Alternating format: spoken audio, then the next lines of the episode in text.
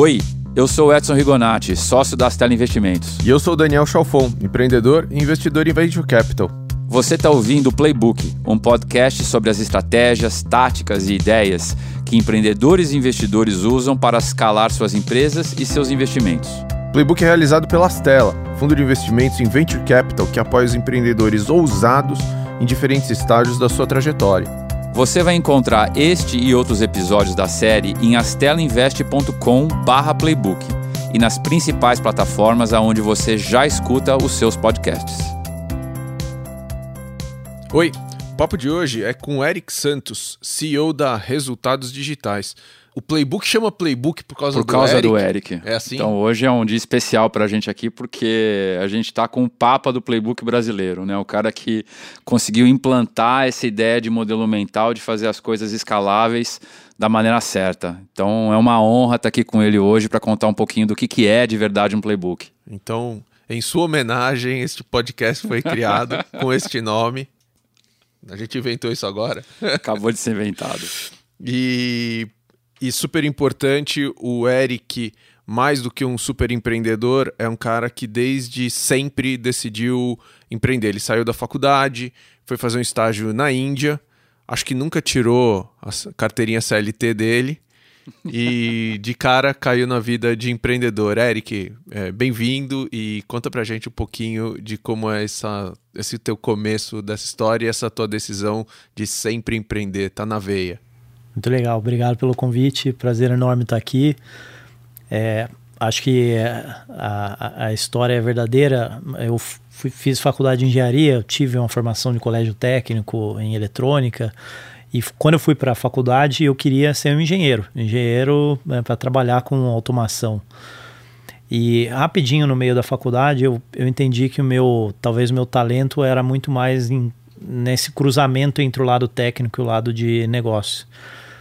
E eu passei praticamente a, a toda a faculdade é, achando que eu iria me enveredar para essa linha de consultoria, trabalhar numa McKinsey da vida e tal, que não tem nada a ver com empreendedorismo. Você né? chegou a tentar é. aplicar alguma coisa assim? Não, porque na verdade o que, que aconteceu? No processo de é, me envolver com diferentes organizações, trabalhar no meio da universidade e tal, eu acabei trabalhando junto, é, trabalhei primeiro para um grupo que é dentro da Fundação CERT, que é um dos principais institutos de P&D do Brasil. Isso foi aonde, Eric? Foi em Florianópolis. Eu fiz a faculdade de engenharia na, na Federal de Santa Catarina. Que século passado? É. Essa parte a gente não precisa entrar em muito detalhe, não. Mas foi. Eu comecei a faculdade em 99. E não sei se todo mundo sabe, né? Mas Florianópolis hoje é um, é um grande polo tecnológico.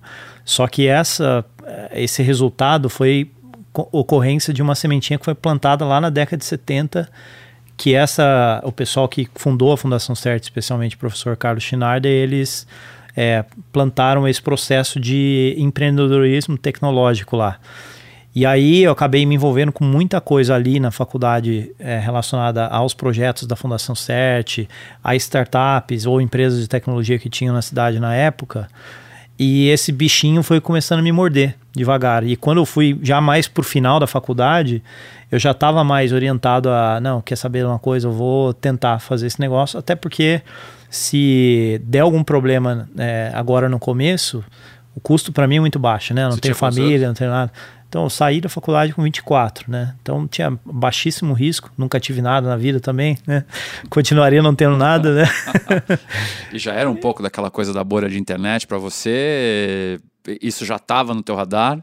Não, na verdade, naquela época, né? Então, botando um pouco para frente, eu tinha que fazer um estágio de fim de curso, fui fazer esse estágio na Índia, era uma empresa de engenharia.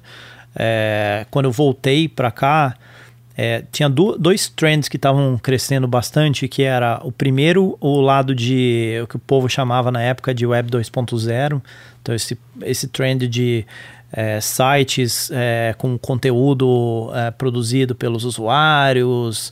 É, na época, foi o, a época que o Tim O'Reilly é, batizou esse termo aí. E o outro era do de mobile, celular. É, todo mundo falava que essa indústria ia explodir. Eu com os outros sócios da época, a gente viu que poderia ter uma oportunidade legal e a gente criou uma empresa para fazer alguma coisa na área de mobile, mas não tinha a menor ideia. 2004. 2004. 2004. Não tinha a menor ideia do que, que era.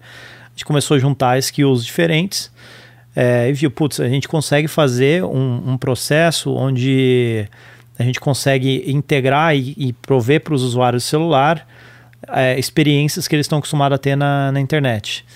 É, aí começou a vender isso no mundo corporativo, de telecom, de fabricante de celular. Aos poucos foi começando a entrar nesse mundo de agência, no que depois virou o tal do mobile marketing, né? Não lembrar é. não, não, tinha iPhone ainda. É, isso. Então, foi 2000 e, 2007 o iPhone saiu, né? É. Então a gente estava fazendo, do ponto de vista tecnológico. 20 lá é. da Nokia. Talvez é uma lição de timing errado também, né? Entrou muito cedo aí no negócio. É... Foi você que fez o jogo da cobrinha, não? Não. Mas era daquela época. E quem que já estava e... com você nessa época, Eric? Já tinha. Eu tinha dois, dois sócios que eram colegas do curso de automação. Ah. Né? Então, gente que tinha estudado comigo, trabalhado em algumas iniciativas. É, Aí, fast forward, também um deles voltou a trabalhar comigo na RD um ano e meio atrás, como head de, de people. A gente chega que lá legal. na história. Ah, o Anderson é dessa é, época, então? É dessa época, meu, meu sócio lá. E, e aí, eu acho que a história da, desse negócio cruza com, com a história da RD exatamente nesse ponto que vocês tocaram do iPhone aí, que foi... É, como o iPhone só foi sair em 2007 e até antes do iPhone, as pessoas, especialmente eh, as pessoas que eu vendia os projetos, eles nem eram usuários de aplicativo ainda, é, principalmente pessoal de agência. Eu tinha um trabalho enorme de educar e evangelizar esses caras é, para o que era possível fazer com o celular para campanhas de marketing, por exemplo. E aí a saída que a gente viu um pouco na inocência na época, na intuição, foi criar conteúdo na internet para fazer isso. Então a gente criou um blog pra, e começou a escrever sobre mobile marketing na época. 2007? 2000, o blog acho que foi 2006, foi Sim. antes do iPhone. E o iPhone foi uma, é um, uma virada importante no mercado, mas aí quando o, o mercado virou e, e, de fato a demanda começou a virar, a gente já era uma referência no tema ali. E foi mais ou menos nesse, nessa época também, 2007 ali, que eu comecei a acompanhar as empresas que estavam nascendo nos Estados Unidos dentro da área que é a área da RD, essa área de gestão de marketing, automação de marketing. É, e aí aquela proposta de valor ressoa muito forte comigo porque era uma dor que a gente sentia dentro da, da RD, dentro da, da Praessa, uma empresa anterior. É, a gente tinha que juntar diferentes ferramentas para fazer marketing digital. Era um processo complicado, eu gastava recurso precioso de desenvolvimento do meu time para poder fazer aquele Frankenstein lá. E, e aí ficou bem claro para mim que era uma não só uma dor, mas uma oportunidade enorme nesse mercado que estava totalmente não servido. Alguns anos mais à frente a gente começou a resultados digitais. E da onde veio essa essa percepção que você tinha que se tornar uma referência? Foi o Tim O'Reilly? Teve al alguém que te inspirou nessa coisa de ser thought leader? Porque isso é uma coisa muito intensa na tua personalidade, né? É, é, veio daí ou, ou, já era algo que estava com você antes disso? Eu acho que por tabela algumas pessoas me, me inspiravam é, nesse sentido aí. O Tim O'Reilly que você mencionou era um que escreve desde o no, dos primórdios lá, né? É, tem vários outros blogueiros que eu, eu seguia da época que trabalhavam e escreviam para tecnologia. Mas, sinceramente, eu não acho que eu tinha esse conhecimento na época. Eu basicamente tinha necessidade de educar o meu cliente. E, e a forma que a gente escolheu, que era a única que a gente tinha dinheiro para fazer, era escrever num negócio que a gente tinha controle lá, né?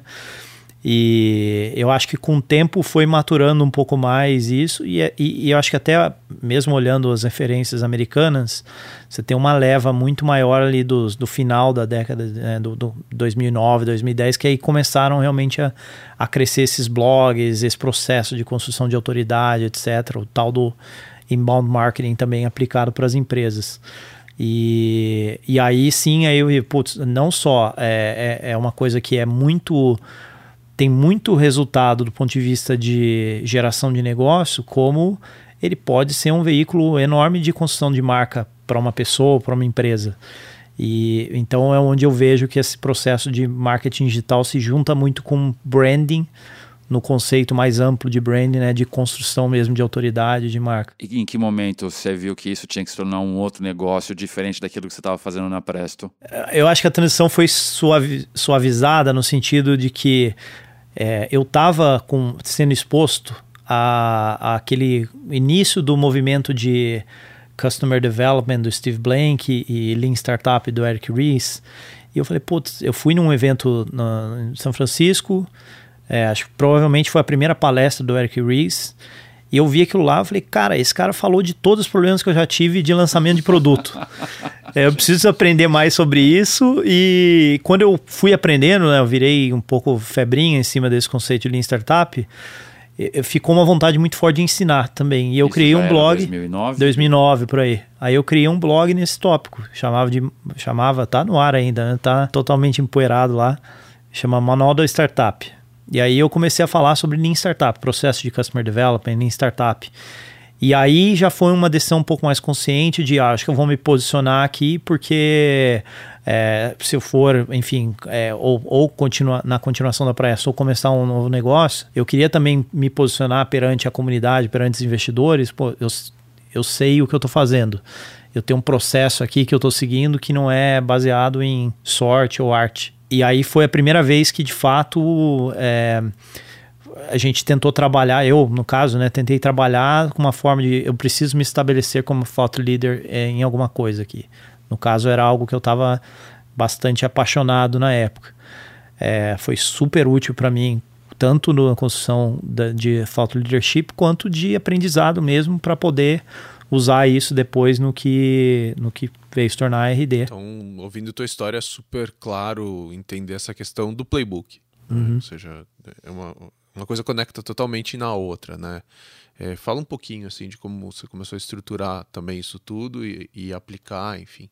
É, eu acho que tem um pouco de personalidade, assim, eu, eu, o Edson me conhece bem, né? Eu penso melhor quando as coisas estão estruturadas ali, mas eu acho que tem muito de é, necessidade em vários contextos, né? Então, dá um exemplo específico do caso de marketing digital, que é o processo para os nossos clientes. A maioria deles não é especialista na área, não sabe o que está fazendo, então eu preciso entregar uma, uma certa receita de bolo na mão dele para ele poder fazer esse trabalho.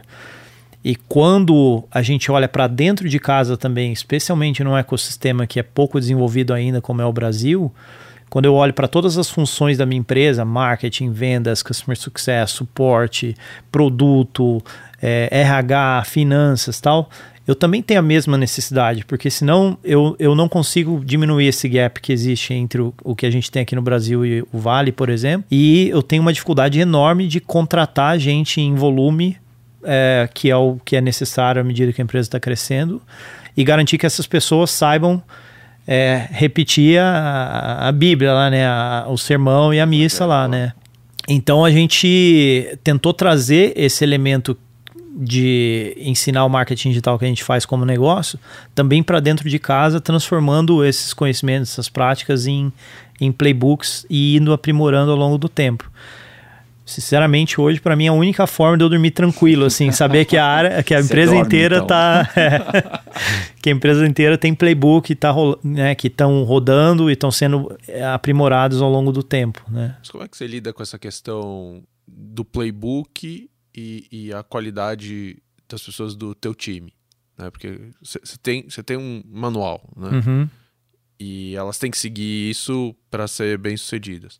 Mas, obviamente, haverão pessoas distintas. Uhum. Não quero nem classificar melhores ou piores. Elas, Sim. vão, elas vão reagir diferente e algumas a, talvez tenham um mecanismo parecido uh, com o teu, uh, vão se performar melhor assim, outras talvez não. Normal. Uhum. Como é que você lida com essa questão? É um ótimo ponto. Eu acho que são duas coisas diferentes. Um é a gente ter a, a, a consciência de que o playbook é algo em construção sempre. Então não é porque existe um playbook que ele tem que ser, não pode ser questionado, não pode ser modificado, etc. E especialmente quando a gente tem pessoas novas que trazem contribuições novas, a gente tra tenta trazer né, a, a, visão, a, a, criatividade, o input dessas pessoas para evoluir o playbook. Isso não diminui o fato de que a empresa precisa rodar em cima de um playbook, porque é a única coisa que dá previsibilidade e repetitividade num negócio que precisa escalar. Então, quando você pega mesmo as empresas que são mais B2C da nossa área de tecnologia, Facebook, Google, etc., que, que, que são menos é, orientadas a processo, eu diria, todas elas têm playbooks muito, muito fortes, muito estruturados de como fazer vendas, como fazer atendimento, como fazer produto. É, muitas delas, inclusive, publicam os seus próprios playbooks aí para a comunidade. Então, é, eu acho que é, tem que lidar bem com essa dualidade de que eu tenho que ter espaço para inovação, para criatividade e usar isso para aprimorar o playbook, mas o playbook é o sistema operacional da empresa. E à medida que eu tenho um sistema operacional, eu consigo fazer treinamento, eu consigo fazer onboarding, eu consigo garantir que pessoas que são super talentosas, mas não têm a experiência ainda, elas possam entrar e estar tá performando muito rápido em um nível de classe mundial. Eu acho que esse é o grande benefício no, no playbook. Se você fosse contar a história da, da RD é, em cima de playbooks, é, como que você contaria? Começou com um playbook de marketing, para atrair clientes, certo? Isso. É, ele, para mim, eu acho que os dois primeiros playbooks foi o, foi o playbook de marketing para atrair o cliente, né? Que é o playbook que a gente vende, prega, que é produzir conteúdo, usar os canais digitais para gerar lead, nutrir esses leads, é, vender, é, analisar, otimizar o processo. E ele, em paralelo, tinha o playbook de customer development, é o produto, que produto que eu vou construir e que necessidade que eu vou atender que o cara efetivamente vai tirar o dinheiro do bolso para pagar para RD. Esses foram os dois primeiros playbooks. Eu acho que os, o, o, os, o terceiro e o quarto vieram meio juntos, que é o playbook de vendas e o playbook de customer success. Como é que eu posso fazer vendas para esse lead que eu estou gerando na web de uma forma previsível e como é que eu posso atender esse cara também de uma forma previsível e garantir que ele tenha sucesso. No nosso caso, e era uma das grandes hipóteses que precisava testar no começo, eu não sabia se eu conseguiria fazer isso via online, que era uma grande dúvida que eu tinha. É, eu sabia que se eu conseguisse ter reuniões com o cliente, ter reuniões de vendas ou de atendimento, eu ia conseguir atendê-lo, mas não era o modelo de negócio que a gente tinha. Então, uma dúvida grande era: será que eu vou conseguir fazer esse processo online? Então, a gente foi refinando esse playbook que depois virou o playbook de Inside Sales e o, pro, o playbook de Customer Success, que acontece basicamente da mesma forma que Inside Sales de dentro de casa. Muita gente acha que essa coisa de playbook é meio que copy and paste, né? É só você ir para o SaaStr, para um evento nos Estados Unidos, você aprende um playbook e implementa. É, a realidade é bem mais complexa do que essa, né? É, o que, que você recomenda para alguém que está começando? É, como é que eu monto um playbook? Como é que eu testo um playbook? Como é que eu faço para para criar causa e efeito em tudo aquilo que eu faço.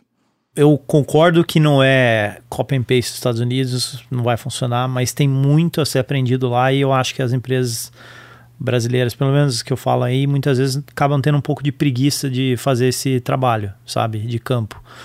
É, e sabendo que, inclusive, boa parte dos, das grandes sabedorias dos playbooks não estão publicadas ainda. Então, o que, que significa? Eu preciso conversar com as empresas para saber como elas estão fazendo na prática. É algo que a gente investe muito na RD desde o começo. Vai pro Vale o tempo todo. Hoje a gente tem uma casa alugada lá e fica mandando 5, 6 pessoas por mês para fazer benchmarking, para conversar com empresas lá. Quando foi a primeira vez que você foi pro Vale? Ah, foi acho que 2007, 2008 Ou seja, foi antes de fundar a RD. E sim, sim de fundar a ID. E, e, desde 2007, ou seja, 10, 11 anos já agora, é, quantas vezes por ano você acha que você, que você foi para o Vale justamente com essa missão de conversar, mapear playbooks? Ah, pelo menos umas quatro vezes por ano com esse objetivo. Com esse objetivo. Quatro vezes por ano por desde ano. 2007? É, na média, acho que é por aí. É, talvez lá no começo menos, até claro, tinha, tinha pouco dinheiro. menos de, de grana. Eu pensei que você ia perguntar é. sobre a evolução do aluguel é. do Silício. Mas é até do lado pessoal, né? Para mim, eu sempre encarei isso como o meu MBA pessoal. É, quando eu olhava para o que eu precisava fazer, pro, o que eu precisava como empreendedor, e olhava para a grade curricular, especialmente das escolas que existem aqui, e falava assim: não, não adianta nada eu gastar dinheiro com, com esse processo de educação formal aqui, totalmente desconectado dessa realidade que eu tô e tal. É, e para mim sempre foi pegar, pagar uma passagem para ir para lá para os Estados Unidos, me virar para ficar lá gastando me, me, menos dinheiro possível, era o meu investimento pessoal na minha própria educação. Com o tempo eu comecei a ver, comecei a incentivar isso até dentro da empresa, de que eu estava vendo que na verdade era a melhor forma da gente acelerar esse processo de estabelecer as melhores práticas, ou diminuir a, a, distância das melhores práticas de lá com aqui. Ou seja, você manda teu time, é. teus sócios, todo mundo Isso. tem que ir. No meu caso específico, além dessa iniciativa que eu falei que é um pouco mais geral aqui, que a gente deve estar tá mandando umas 40 pessoas por ano, o meu time direto, eles têm verba que está no meu centro de custo, é uma verba minha na prática, que eu tenho para mandar eles pelo menos duas vezes por ano para lá, para cada um dos meus diretos. E aí ele tá comigo por quê? Porque eu quero garantir que aconteça, que não, que não compita com outras é, despesas da área claro. que às vezes são necessárias. E para a gente ter uma conversa também, obviamente, de qual é o melhor uso né, desse recurso, qual é o melhor evento, melhor pessoa para conversar e tal. Mas é uma coisa que a gente incentiva muito forte, né? Essa para você é a principal ferramenta de aprendizagem da tua empresa, da RD? Eu acho que ela é, é, ela é a melhor ferramenta para pegar as coisas que não estão publicadas. Eu acho que uma vantagem muito grande do momento que a gente vive hoje, comparado talvez com 2009, é que tem muito conteúdo publicado. Então, boa parte do, né, das pessoas, de alguma forma, compartilha o seu playbook, ou você em cada uma das verticais, marketing, vendas, produtos, CS e tal, já tem referências que já tem playbooks prontos. Tem gente que já tenta fazer esse trabalho de mastigar e deixar o negócio pronto ali também para os empreendedores. Então, até VCs lá fora fazem isso muito bem. Uh, First Round Capital, Sim. OpenView Ventures, são os caras que tentam também mastigar um pouco mais e deixar o negócio pronto. É, então, eu acho que o, era algo que eu não tinha tanto lá atrás, e aí dependia um pouco mais de reuniões e de conferências. Hoje, eu acho que precisa de menos para isso, é, nesse sentido de pegar o conteúdo mais básico, mas é mais legal ir para lá para fazer as conexões e para pegar as coisas que ninguém nunca vai botar no papel. É, e isso provavelmente é 80% do, do aprendizado, né? Como você compartilha dentro, ou principalmente quando o, o teu time está indo, como isso é compartilhado dentro? A gente tem algumas, algumas rotinas rituais que ajudam nisso, né? Uma é, primeiro que todo mundo que vai para ter uma exposição dessa de conferência ou de viagem e tal, no mínimo a pessoa tem que fazer um doczinho compartilhando as notas de tudo que aconteceu. E isso é super rápido porque você consegue absorver rápido uma experiência que às vezes a pessoa teve de uma semana lá, né? É, por, nem que seja por bullet points assim e tal. Outra coisa que a gente faz, aí é uma coisa um pouco mais metodológica de projetos da RD, é que tem uma fase que sempre tem, todo projeto da RD tem uma fase de estudo e benchmarking. No final dessa fase, a gente é obrigado a ensinar para o time qual é o estado da arte dentro daquele tema. E a maioria das vezes ele toma forma de um, uma coisa que a gente faz lá dentro, que é o RD Talk, que é toda semana tem uma palestra interna que alguém da RD dá para o time. Aí o pessoal assiste no auditório, assiste online e tal. É uma das formas da gente também fazer esse compartilhamento. Mas a melhor forma de garantir que isso de, de fato perenize é transformar em playbook, em documento mesmo, manual. Incrível. E, e, e, nessas jornadas todas, é, quando que começou a tua conexão com o mundo de Venture Capital? Quando que você falou olha só que legal, tem essa possibilidade aqui de eu conseguir fazer alguma coisa com o dinheiro dos outros. é, isso é uma coisa que eu, eu, eu, eu sonhava, diria que na, na, empresa anterior, né, na Praes. Tentei levantar dinheiro, tinha fundos que não tem nada a ver com os que existem hoje aqui, né? Aquele mundo de venture capital era totalmente diferente. Acabei levantando investimento, mas foi de investidor estratégico, era diferente. O que no meu caso não foi uma experiência tão legal porque eram agendas completamente diferentes que a gente tinha. Mas na RD eu tinha duas certezas. A primeira é que eu não ia levantar dinheiro até ter uma boa evidência de que o produto que a gente estava querendo colocar na rua era algo que fazia sentido, que tinha product market fit e que era escalável, que era replicável. Porque todas as minhas empresas, minhas experiências com produtos anteriores que não tinham dado certo, tinham a ver com tentar da escala em algo que não tinha product market fit ainda. Inclusive experiência que a gente que eu assisti por tabela, né, como contratado de uma de empresa que levantou 20 milhões de reais, gastou tudo, é, tinha 100 pessoas antes de botar o produto na rua, né? Um negócio meio impensável, mas tipo de coisa que, que eu vi que me ensinou pelo lado, pelo lado do, do erro. Então essa era a primeira certeza. E a segunda, que eu acho que foi ficando mais evidente com o tempo, é eu estava entrando no mercado competitivo. É, nosso mercado de tecnologia, de SaaS principalmente, a competição é global. Então você tem que ter um produto de qualidade global. E se os meus competidores estão levantando grana, eu preciso levantar grana também. Posso achar atalhos, mas eu vou precisar entrar nessa rota do, do venture capital, né? Principalmente ali no final do segundo ano da RD que a gente falou, bom, agora temos uma coisa concreta na mão, tem gente pagando, a gente sabe que consegue adquirir esse cliente, consegue atender, tem um modelinho aqui que parece que está funcionando, agora está na hora de começar a explorar isso mais forte. Agora você, desse momento até hoje, você passou por diversas rodadas e acho que saiu dessa posição de talvez sonhar um dia com aporte, com até a posição onde está cheio de fundo querendo investir na RD, né? Uma boa noiva, é um bom partido, né? É... Queria que fosse assim, mas vamos lá.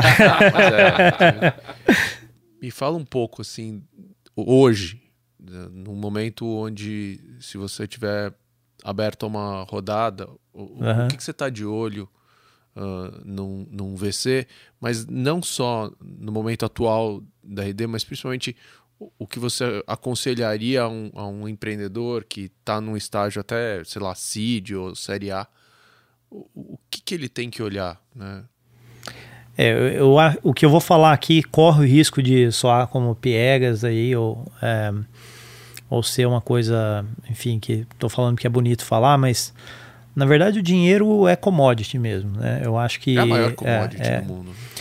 E, e, tem alternativas para fazer empresas sem dinheiro. Acho que ela não é, é, Muitas vezes ela restringe velocidade de algumas coisas, mas é perfeitamente possível fazer business é, muito escaláveis sem dinheiro. É, acho que um exemplo, até na nossa indústria, que eu até ouvi num, num podcast recente que eu estava escutando, o cara fez analogia com o próprio MailChimp, que é uma ferramenta de marketing que está fazendo provavelmente eles não abrem os números, né? Mas provavelmente 500 milhões de dólares de receita no ano. É, os caras nunca levantaram capital num mercado que é totalmente craudiado, totalmente. Quantas soluções de e-mail tem no mundo, né? Então é perfeitamente possível fazer isso. Respondendo mais objetivamente sua pergunta, acho que a e é um pouco que a gente continua procurando em cada, em cada rodada e considerando uma próxima também é o que que esse parceiro novo vai trazer para a gente para nos ajudar com um próximo leque de desafios que a gente tem. Então, quando a gente está procurando dinheiro num seed, né, um, um pre-seed, um seed, um Series A, acho que ajuda muito mais na estruturação do, do negócio como um todo, na estruturação das máquinas, da governança e tal. No Series B, no C, você já começa a procurar alguém que possa te ajudar com uma escalada, né? Com processos, com às vezes hiring, né? Contratações importantes que você precisa fazer, parcerias e tal. E, e, e para as rodadas mais para frente, provavelmente vem coisas ali que são coisas que, falando dos nossos casos, os nossos investidores atuais não têm isso, pelo menos não tem com uma profundidade que um investidor de late stage uh, tem. É, que já caminha para uma, né, um, um, outro tipo de desafio, um outro tipo de expertise que pode trazer para a mesa. Então eu, eu combinaria, claro que tem que olhar dinheiro, valuation, termos, etc., mas combinaria muito essa questão do que, que cada um pode agregar em cada estágio e, acima de tudo, e aí também falo com bastante experiência própria, com bastante segurança disso, gente que você gosta de conviver no dia a dia, sabe? Gente que se torna é, amigo. O cara é teu sócio. É, né? é. Porque é, é isso mesmo, né? E vai passar por perrengue, vai passar por um momento difícil. E, e ajuda muito quando você tem gente do outro lado que sabe que pode confiar também. E como que é a campanha de fundraising, né? ou seja, começo, meio e fim. É, se você conseguisse desenhar um arquétipo de um playbook, é, quais que seriam as etapas que você acha que são imprescindíveis nesse, nesse processo? Eu acho que ela começa com um exercício que a gente é, não fez tão bem na RD, francamente, que foi fazer uma engenharia do timing e do tamanho de cada rodada. Então eu vejo também isso, às vezes empreendedores vêm pedir é, ajuda, mentoria e tal, e eu vejo muita gente também errando muito na largada, assim, ou levantando dinheiro de menos, ou levantando dinheiro de mais, com o investidor errado no momento errado. E, e quando a gente olha, é, no final das contas, você tem uma certa certos gatilhos ou, ou, ou, ou, a performance que é esperada da empresa em diferentes momentos que você tem que cumprir, especialmente quando você está falando, por exemplo, de estágios mais avançados, onde inevitavelmente vai ter que ir atrás de investidores americanos, por exemplo. E aí a barra de comparação que esses caras estão olhando é a barra que eles têm lá nos Estados Unidos. Então a gente, de certa forma, tem que ajustar essa escadinha para cá e falar, tá bom, no seed eu tenho que ir até onde, no, no Series A eu vou da, da onde até onde, do B da onde até onde, e como é que eu faço, calibro o timing, o meu burn, tudo, é, a, a, o plano como um todo para garantir cada que eu estou seguindo cada etapa. Acho que começa por aí. E aí, não me considero um cara bom nisso aí, apesar da gente ter, ter feito três rodadas institucionais, mais uma de anjo. É, eu acho que tem empreendedores no Brasil melhores que isso. Mas duas coisas que eu acho que são fundamentais, né? Relacionamento se constrói com tempo. Eu gosto muito da frase do Mark Suster que ele fala: I invest in lines, not in dots. É, a gente, as melhores experiências que a gente teve também foram com relacionamentos foram construídos ao longo do tempo. Você consegue dar uma mediana de tempo, ou seja, quanto tempo depois de você encontrar com o Patrick ele investiu, quanto tempo depois você conheceu o Edson e o Anderson, quanto tempo depois o Angel? O, o Edson eu conheci no meu primeiro pitch da empresa que não tinha nem esse nome. Em 2011. É. 2011, no começo de 2011, ele foi investir em 2015. Então tem um bom. o cara é lerdo. Eu acho que o Anderson, para citar o exemplo, foi a mesma coisa. Eu conheci ele é, em 2009, sei lá. É, a gente, desde o começo da RD, eu falo com ele e também demorou um pouco mais. O Patrick foi, foi engraçado porque, na verdade, ele foi o primeiro investidor. O processo com ele foi até razoavelmente rápido em cima desse ponto que eu estava falando. Mas eu capitalizei em cima de um relacionamento com o investidor do fundo dele, que é o Daniel Reis. Todo claro. mundo conhece ele, o Daniel. Eu, tinha esse relacionamento com ele. Ele até quase foi anjo da RD no começo. E quando, é, quando foi a hora da gente levantar essa rodada, ele que me fez a ponte com, com o Patrick e, é, de certa forma, eu transferi essa cri, criação de credibilidade via Daniel. É, e acho que foi parecido com o TPG também, né? Então, eu acho que esse é uma, não é a única forma, mas certamente ajuda e ajuda também na avaliação sua como empreendedor. Voltando ao ponto que eu falei antes, eu quero trabalhar com esse cara, se eu faço uma reunião, duas reuniões com ele, eu não, não sei, não sei como é a consistência de feedback, eu não sei como é, é a, a, disponibilidade, se as pessoas de fato ajudam ou não. Todo mundo gosta de falar que é investidor de valor agregado, né? Mas na prática, o que, que isso significa? É, acho que você vai experimentando isso ao longo do tempo também. E a outra coisa que talvez seja um aprendizado mais talvez tático, técnico do processo é coloca a data de começo, meio e fim e faz tenta criar escassez, porque coisa mais fácil no mundo também é aqueles processos de fundraising que nunca termina, ninguém nunca se mexe e tal. Então, é, se colocar essa janela bem definida, sabendo que, inclusive, pra, como empreendedor, vai tomar 90% do seu tempo e energia, é, acho que a melhor forma é, é, é, definir esses limites ali e fazer o processo em, em lotes, né? Deixa eu perguntar um pouco sobre Floripa. É, você falou um pouco do, do polo de tecnologia, é, o fato de você estar tá lá, acho que é, não só contrata muita gente, mas inspira muita gente. Fala um pouquinho sobre isso. A gente fala com muita gente que é de fora de São Paulo, né? Claramente tem uma mudança daquela coisa é, super concentrada aqui, o que é ótimo, né? Fala um pouquinho dessa tua experiência, de como é que você está vendo não só Floripa, mas essa certa descentralização, assim. É, eu acho que tem acontecido cada vez mais, né? Bastante empresa legal saindo de cidades que não são São Paulo, ou às vezes não são nem capitais, né? É, apesar que Floripa é uma capital bem pequenininha, né? é um ovinho lá. É, Floripa é uma cidade bem peculiar, porque pouca gente sabe, mas é, tecnologia é disparado a primeira atividade da cidade. É, gera três vezes o ISS do que o turismo, por exemplo. ela foi, um, foi uma, uma condição um pouco sui generis de, de nascimento, porque muita gente ia estudar na faculdade, e a, a faculdade é muito forte no lado de engenharia e técnico, computação e tal. O pessoal queria ficar na cidade, porque adorava morar lá. Floripa é um lugar muito bom de se morar. E não tinha oportunidade. Então a saída que esse pessoal teve lá atrás, anos 70, 80, foi empreender. E acabou criando é, um, todo um ecossistema que hoje está muito grande. Tem tem todos os atores né, que a gente precisa. Tem instituições, tem prestadores de serviço, tem empreendedores, tem caras que já tiveram exit estão reinvestindo, tem anjo, tem é, é, iniciativa de fomento, aceleradora, tem tudo, né? Eu acho que tem é, vantagens bastante claras de você não estar tá numa cidade como São Paulo e, e empreender. É, uma, uma vantagem, parece meio bobo que eu vou falar aqui, mas eu tô, eu venho para São Paulo quase toda semana. Quando eu estou aqui em, em, em São Paulo, minha agenda é lotada de cima a baixo. Eu começo com reunião no café da manhã e vou até o final do dia com reunião. Se eu tenho uma agenda assim o tempo todo, eu não tenho tempo para pensar, eu não tenho tempo para liderar meu time, eu não tenho tempo para criar playbook e tal. Então, para mim, não estar em São Paulo o tempo inteiro é uma vantagem competitiva. e aí pensa numa organização inteira, assim, né? claro. né? Pensando sobre essa ótica.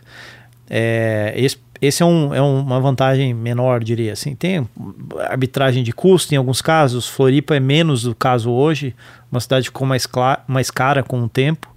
É, mas eu acho que quando a gente está falando de, especialmente de empreendedorismo tecnológico, internet, já, já não tem mais nenhuma necessidade de, de você estar tá num, num centro. Mesmo o Vale está começando a ter um êxodo agora de de empreendedor e VC do Vale, porque não aguenta mais a, aquela dinâmica ou o custo da operação lá.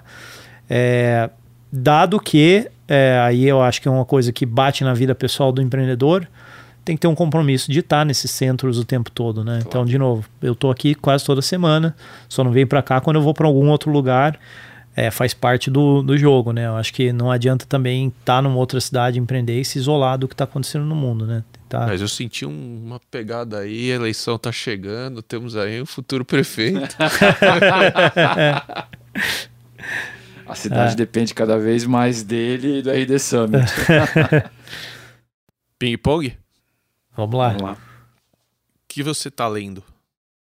Tô lendo nesse exato momento dois livros, né? Um é um chama Organizational Physics.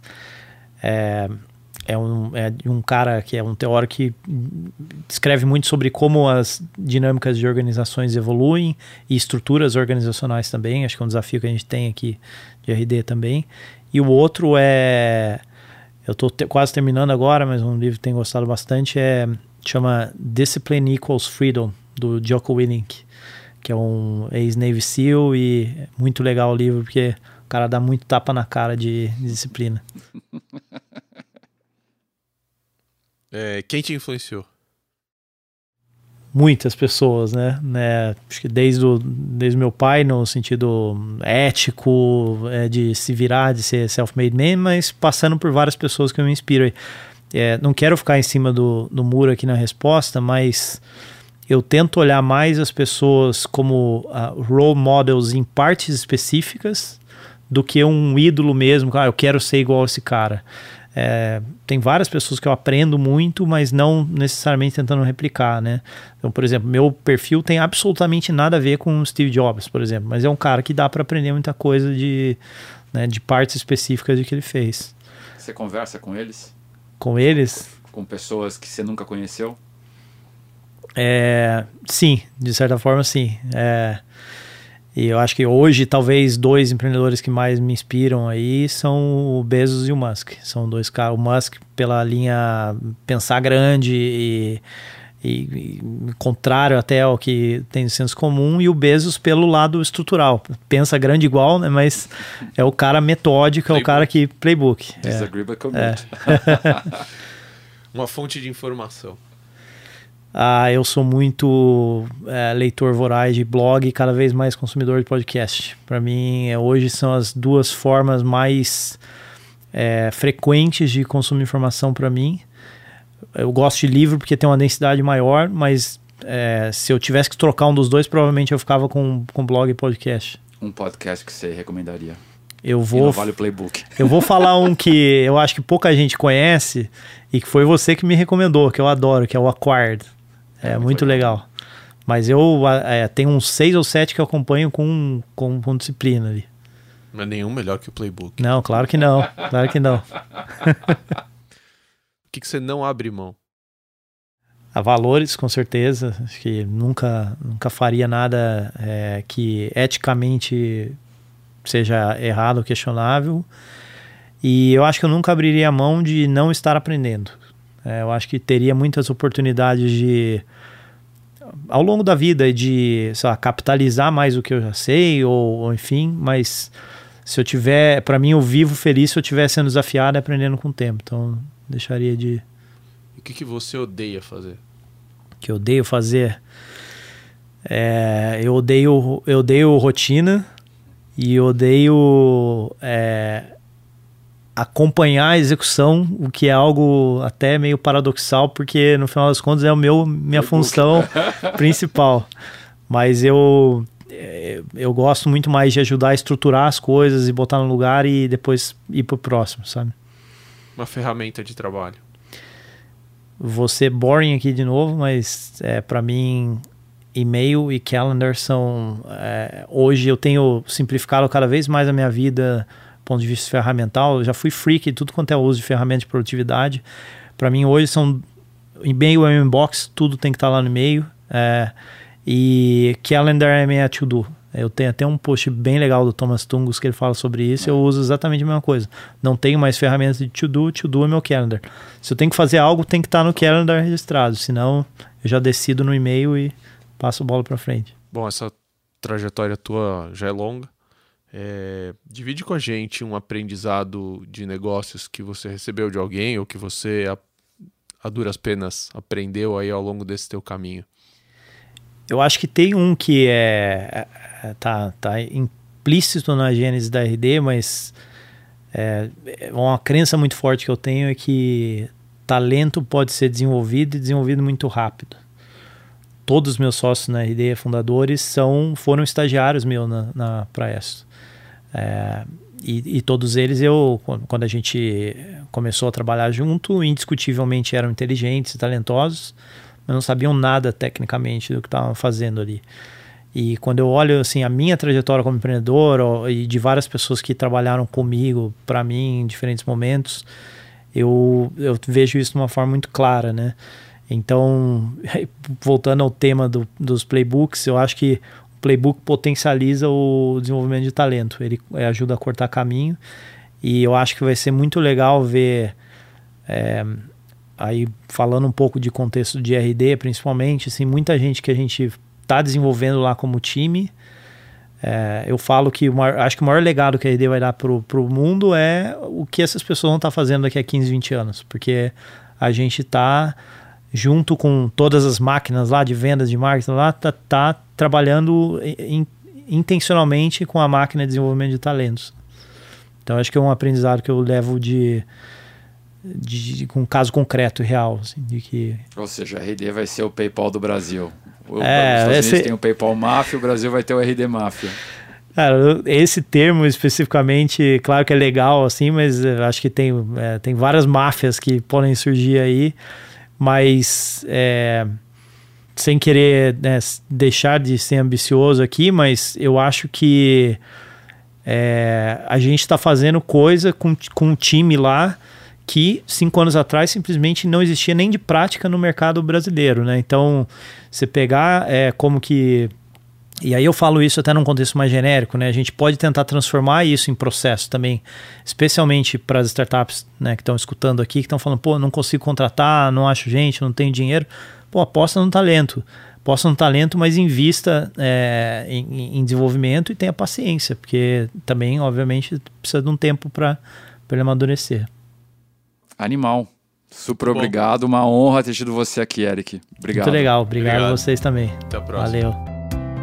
Você ouviu o Playbook, um podcast sobre as estratégias, táticas e ideias que empreendedores e investidores usam para escalar suas empresas e seus investimentos. Ouça esse e outros episódios acessando astelinvest.com/playbook ou na sua plataforma de podcasts preferida. Obrigado pela sua audiência e até a próxima.